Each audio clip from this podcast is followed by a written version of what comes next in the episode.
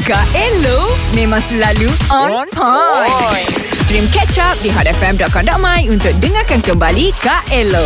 Hot FM, music paling hangat.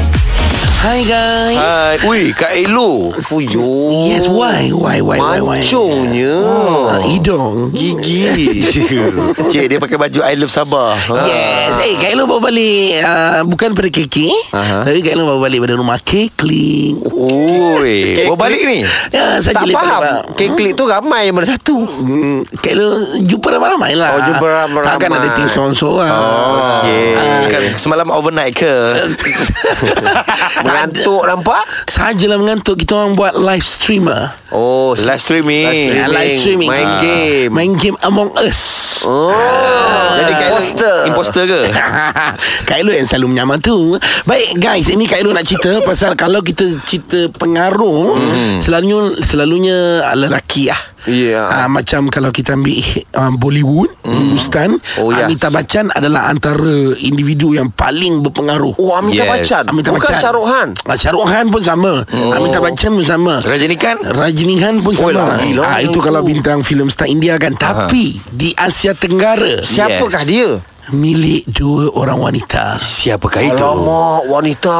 Yes. Hebatnya wanita di mata dunia. Alright Antara selebriti yang paling berpengaruh Di media sosial Untuk Asia Pasifik Lisa, Aha. Lisa, Lisa, Lisa. Adalah Tukti dan Nilofa Woi, Tania.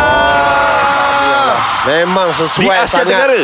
Yeah Asia Pasifik guys Asia Pasifik. Okey, baru-baru ni Tok T dia kongsi uh, dekat dia punya IG lah berita gembira ni. Ha. Dia dipilih sebagai Forbes Asia's 100 Digital Stars like Spotlight Asia Pacific oh. Most Influential Celebrities on Social Media. Oh, digital bukan digital. Hmm. Kaelo ni eh tapi kalau kalau inilah orangnya maksudnya yang berpengaruh di Asia Tenggara. Hmm. Saya Asia Asia bangga. Pasifik. Pasifik. Hmm. Asia Pasifik. Hmm. Sebab apa tahu? Uh, sebab look ataupun uh, look dan juga uh, apa yang mereka bawa. Kepribadian dia orang. Kepribadian dia.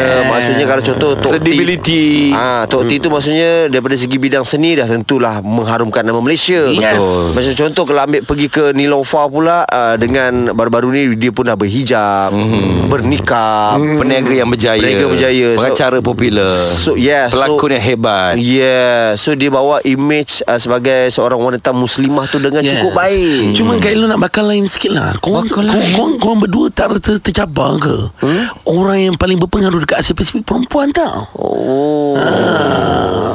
Tak apalah saya teka, saya fikirkan nanti apa viral saya nak buat lagi. Dengarkan Game Pagi Hot setiap Isnin hingga Jumaat jam 6 hingga 10 pagi bersama Syuk, Syuib dan Fizi.